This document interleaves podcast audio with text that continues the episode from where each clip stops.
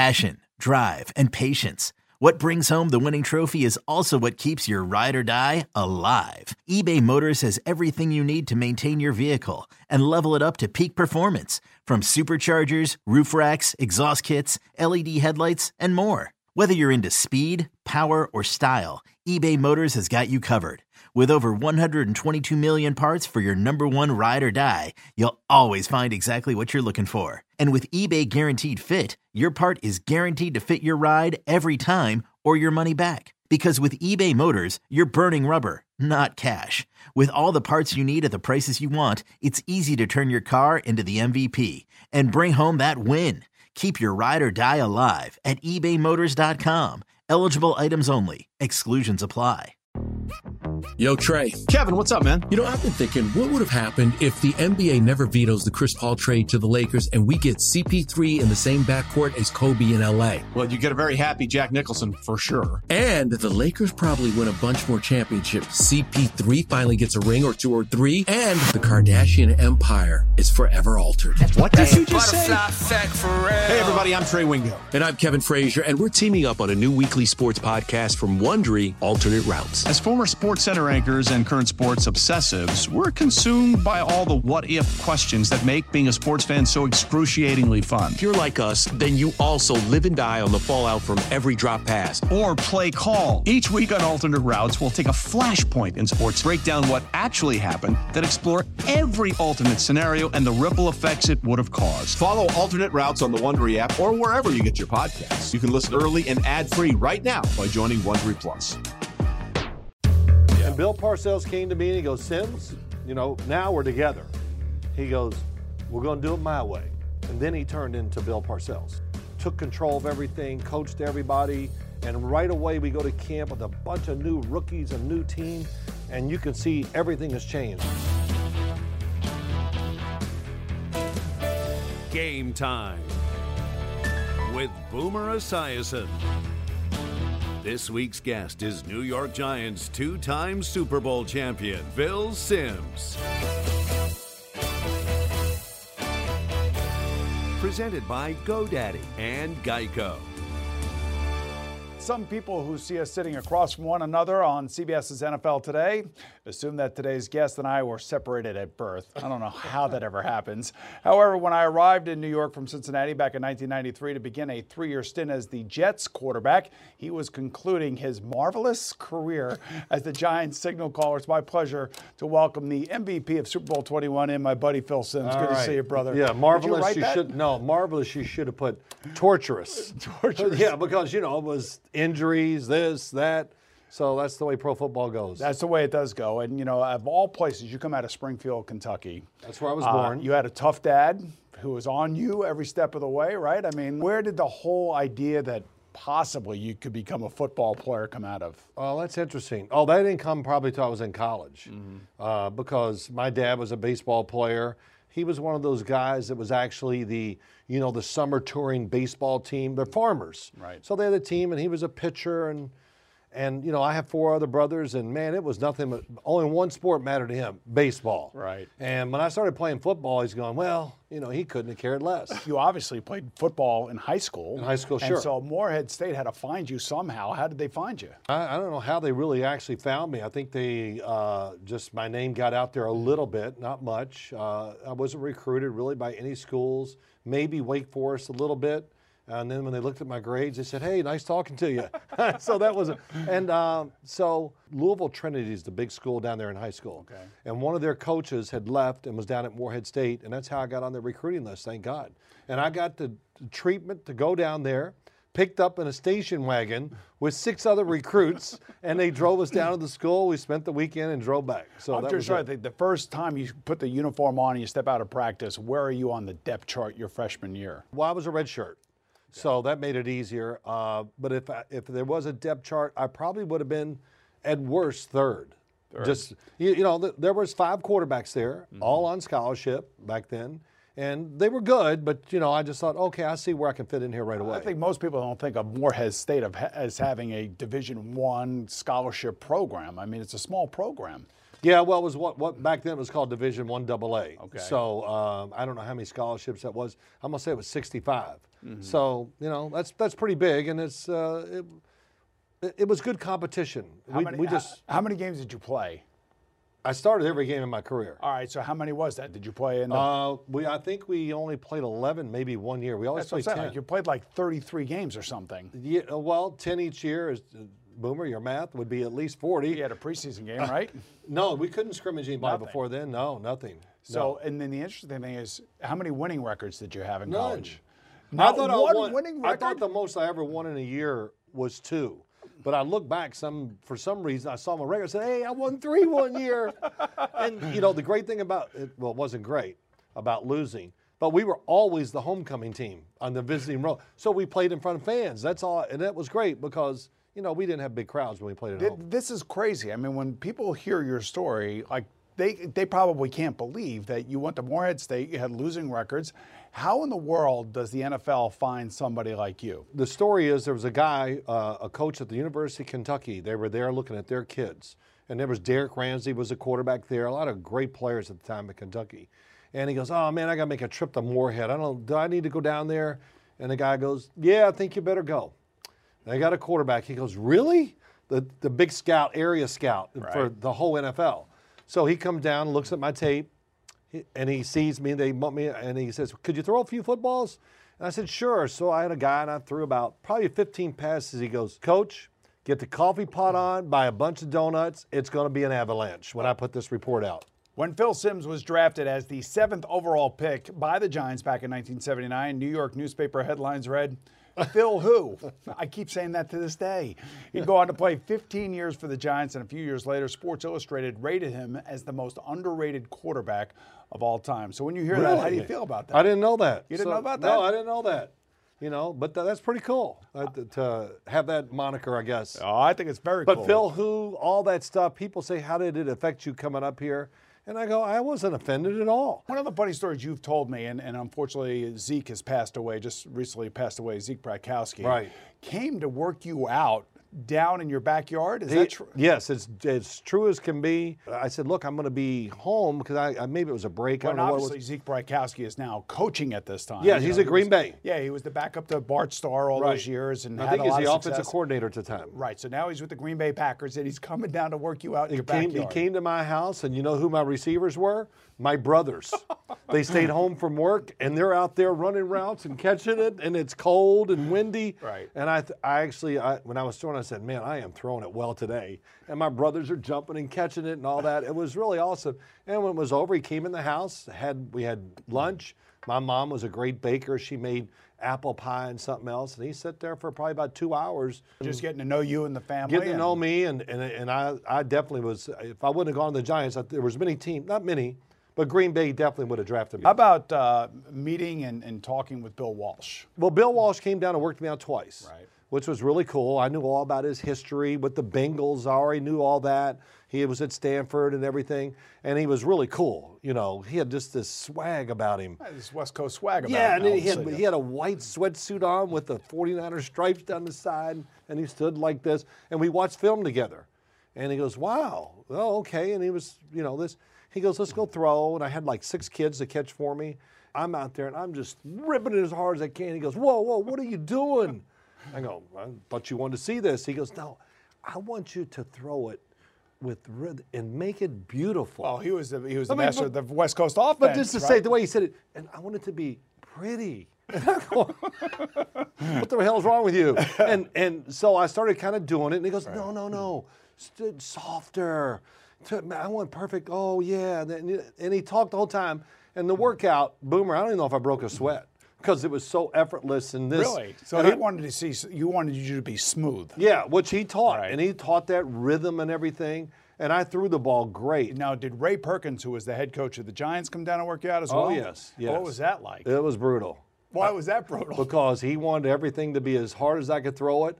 And I probably, no exaggeration, it was probably an hour and a half. Did you have any idea? I was exhausted. Really? Yeah. When, when he left, did you have any idea that he was going to go for you? Uh, I think after I worked out for him, they sent down another area scout who worked me out. Jerry Shea was their head scout at the time. And then Ray Perkins called uh, Wayne Chapman, my head coach, and said, Look, we're going to draft him. And the coach is going, Really? I don't know. So the coach, of course, Wow. comes and tells me, and you know, I wasn't excited. I was like, Man, I don't want to go to New York. I want to go to San Francisco or here. Right. So, but that's how I found out. And lo and behold, the legend was born. During the two weeks of practice prior to Super Bowl 21, Phil Simms was throwing strikes, yet reporters kept asking him all about Denver Broncos counterpart, John Elway. Heck, I was doing the same thing. Simms, he was irritated because, as he puts it, I honestly believed I was a better quarterback. Yeah. And you have to believe that. I don't you? wasn't irritated. I had a lot of fun with it. Old writer from the Miami Herald he goes, "What do you think about this experience?" I said, "Man, this is great, and I'm having a good time." And he goes, Kentucky boy playing in the Super Bowl. Yeah, Think just, about that. I was really enjoying the process. I wasn't worried about the game. And he said something about, well, what would you have done in Morehead State if John Elway, if he would had came there or whatever? I said, well, he'd have been number two quarterback behind me. You had one of the greatest quarterback performances ever in Super Bowl history, and I'll never forget that because now I was in the NFL and I was actually covering that Super Bowl for a local CBS This is amazing. in Cincinnati. Yeah. And I interviewed you and everything else. You were very kind to me and all that other stuff. And then I watched you perform, and you started that game six for six. Right. And I know as quarterbacks from the same era, we always used to worry about getting up and being on and making sure that we were going to throw the ball right, it was going to feel right coming out of our hands. When did you feel like you knew this was going to be a perfect game? In my recollection of the game is everybody was wide open. Then I've seen tapes of the game and go, whoa, it wasn't as open as I remember it being. So you know how it is in that league. Everything's close. And that day, I just happened to put them in right spots. But uh, I don't know. I don't ever remember. The great thing about, well, I wish I did it more in my life. I sometimes would fret over a mistake, and it would burden me for the rest of the game. And there was other times I'd make a mistake, and guys go, "Don't worry about it, Phil." I said, "I'm not worried about it. Get ready. I might throw six today," because that's was just. And so I kind of had that mentality all through the playoffs that year. And I remember you after that game saying, you know, I know this was a great game, but it was a great game for all of us. Right. I mean, it truly was. I mean, when you think about giant victories in, in history, this is really one of the great games in giant history. Well, we broke that that string of never winning the championship or whatever. I mean, you know, that was all I kept hearing, you know, from fans constantly. You know, when when are you going to win one? When? you- So so we didn't have to hear that anymore, which was which was good. And of course, the Giants since then have won three other Super Bowls. Yeah, you know, and I think about this little run to Super Bowl 21, your life in general, coming out of Morehead and trying to, you know, press upon everybody in New York that you could be the co, you know, that you could be the starting quarterback. You have one coach when you first get here. Then Parcells comes here, and you're not sure whether or not he's on your side or he wants his other. Oh, no, I was sure about that. He was not on. he your was side. not on my side. So you start out with Ray Perkins as your head coach, and then lo and behold, they bring in the Jersey Brawler, none other than Yeah, Bill Parcells. Brawler, that's a good name. I mean, that's exactly what he is. Yeah. And you know, he was tasked with really setting a new culture for the New York Giants. No question. What were your first impressions? Um, you know, I can't remember a lot early until we went to training camp because he was going to have to pick a quarterback between me and Scott Brunner at the time. And I could get the vibe that I wasn't the guy. Then I was told by a few people that I didn't take some instructions the way I should or whatever. I was combative, Right. that type or whatever, which I totally is not true. And it, it wasn't. But that was the way he perceived me or whatever. And I could definitely feel the favoritism was going to Scott Brunner. And it didn't bother me because I knew sooner or later it was going to come back to me. Mm-hmm. And so we practiced, and I probably, it was pretty, pr- pretty even during preseason, whatever. But he started Scott Brunner. I came in and played, I think about week five or six, and I broke my thumb right away. Driving down, score a touchdown. Next time I throw the ball, hit my thumb, broke, out for the year. Hmm. Probably saved my career in New York, Boomer. Really? Yeah, because the team went three twelve and 1. Without so you. they had to clean the house. I was a part of it. And, and, and I think about that sometimes. Maybe that could have been the end for me. But he saved, he, they were going to let him go and hire, hire Howard Schnellenberger. And Howard Schnellenberger turned the job down, Wow. and- which is amazing. Yeah, a lot of people don't realize But that. he turned it down, Yeah. and Bill Parcells came to me and he goes, Simms, you know, now we're together. Mm-hmm. He goes, we're going to do it my way. And then he turned into Bill Parcells. He became, took control of everything, coached everybody, and right away we go to camp with a bunch of new rookies, a new team, and you can see everything has changed. We're, we're entirely different. Well, this is where the culture now changes. It- that was and, it. And what he needs is he needs a combative quarterback to kind of get To his take him. right? To take him and to deal with him, right? Because Well, it was tough on you. Yes, you know, I, I just tell people I can't explain and put it in words quick enough how hard it was at times to walk in a locker room at 7:30 in the morning. Okay, I walk in. I'm the first guy there. He's there sitting in the middle at the coffee or at the little table, and he sees me. He stands up. Simms, uh, I mean, are you going to practice better today than you did yesterday? How many passes did you complete in practice? I mean, you didn't complete many. I'm like, uh, uh, uh, uh, he goes, I couldn't sleep last night. Tossed and turned the whole damn night. Yeah. And then I'm cleaning it up. Right. And my wife says, Oh, Bill, what's the matter? He goes, Oh, my effing quarterback can't complete a pass. so, and so I am a nervous wreck. I'm breaking out into cold sores. And I go into meetings. And, you know, of course, now all the coaches know about it. And they're all going, look out today. Don't be getting away of Phil. And the receiver coach said something. I'll go tell the receivers it might come a little harder today. And I said, shut up, Pat. I don't want to hear it. But that was, but Boomer, uh, this went on yeah. constantly. Yeah, but see, this is the point. Here he knows he has a quarterback that can handle a lot of this stuff. Maybe you're not showing that you can't handle no, I it took whatever, it. I took it. You took it, right? What was great? When did you, you finally start giving it back? Oh, almost from the beginning. Oh, really? Yes. I mean, you know, I'd come to the sidelines, we'd have arguments. Sometimes he would shut me up, and I would get scared because I always knew he was the man. Mm-hmm. You know, but you know how it is. That was a relationship. He allowed certain players to yell back at him. He probably picked on about seven of us, mm-hmm. and he would tear us up for no reason to send a message to the rest of the guys, but you could yell back at him. But sometimes I'd walk to the sidelines, and he would go, "Shut up!" Before I, you know, like I'm the coach, and you play. You got it. I got it. Yeah, I got it. Yes, I sir. knew that was when I d- couldn't fight back with him at you all. Know, but, but the interesting thing is, he might have beaten you down during the week, but when you got to Sunday, before a game on Sunday, he probably built you up. I would think. It sounds like that's the kind of motivation that he would use on a guy that can handle it. He was Vince Lombardi. You know, mm-hmm. beat him up during the week, love him up before the game. That's what he was. He really was. He did that all the time. Before the Super Bowl, he kept going, That's it, Simms. Come on, baby. Just throw, let it go, let's play, and all that things. And my opening game, our opening game in 1984, which, you know, I tell quarterbacks this and they can't believe it.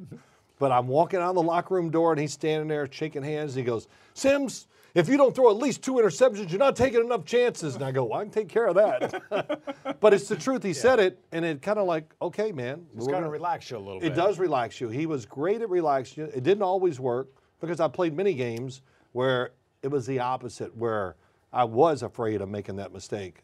So, but, but, what was it like when Lawrence Taylor finally showed up and you saw somebody that did something on the field that you'd never seen before, but there were different rules for different players, obviously? Well, sure. Um, the first scrimmage we had with Lawrence Taylor, it lasted, I'm going to say, no exaggeration, I'm going to say he lasted 10 plays, and they had to take him out of the scrimmage. Really? Because we couldn't run a play.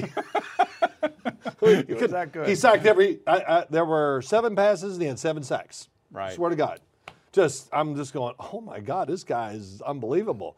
And all right, stop. Get out, Lawrence. We can't evaluate anybody. If, and, you know, the other thing too is, you know, on that same staff is Bill Belichick. Yeah. Right? Yeah. Wasn't Tom Coughlin on that staff as Tom well? Tom Coughlin later was, Charlie Weis, Al Groh, man. Romeo Crennel. I always do that. I look back at the, those Super Bowl pictures and go, man, we had some coaching staff.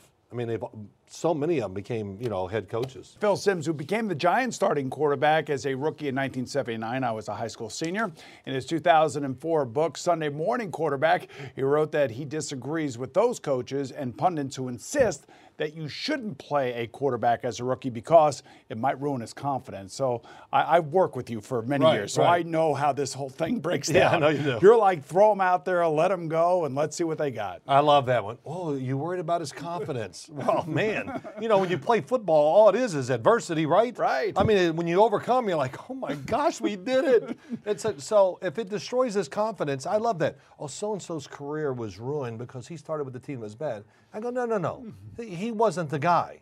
If you're not mentally tough enough to withstand some adversity in football, mm-hmm. especially as quarterback, you and I talk about this all the time and the, it's probably about the only thing we agree upon. it's just really how to treat the quarterback and what you're supposed to be and what we perceive to be an NFL franchise quarterback. You know, being around you for as many years as I have, I know that you have a real sense of pride being a part of the Giant culture and the family and watching Eli Manning do his thing right. and winning a couple Super Bowls. You were part of Super Bowls. Uh, how about Daniel Jones? I look at Daniel Jones. I see everything you want in a, in a real big time NFL quarterback look, even my son, who's in this business too, goes, Man, I was wrong. I didn't think he was going to be this good, but man, and you even watching the game the other night, Yes. not long ago, you text me, my gosh, Daniel Jones can really spin it. And in quarterbacks, that's about the best compliment you can give to the other Yeah, quarterback. I, I think so, and I think there's also this this lack of understanding of how difficult it is to do what he's trying to do. I mean, and under the biggest spotlight. I mean, it's New York. It's all the tabloids, all the fans, and the Giants have one of the biggest fan bases in all the NFL. Right. Well, all I do is say is this: this. I just judge him. I, you know, I can't judge the the win loss record and all the other stuff and all the other players. Whatever. I judge him, and when I see him, I just go, "Hey, I don't care about whatever you say about the Giants. But I know Daniel Jones played well, and I like what I see." I so do I. So, uh, do you like what you see when you look at me? Well, it's not about what I think, but you think very highly of yourself. as people want to know, let me tell them, as he walks in the studio every Sunday, he goes, Man, do I look good. Woo, look at this. I appreciate that. Yes, thank you. All right, uh, thanks, uh, Phil Simms, for joining us today, and to all of you watching. I'm Boomer Esiason. I'll see you again right here on Game Time. Good job. brother. So we come back from a break, or it's halftime is starting. I look over and Boomer's talking. I go, "Did you just drink a five-hour energy?" You dang right I did. Like I can get through this day, man.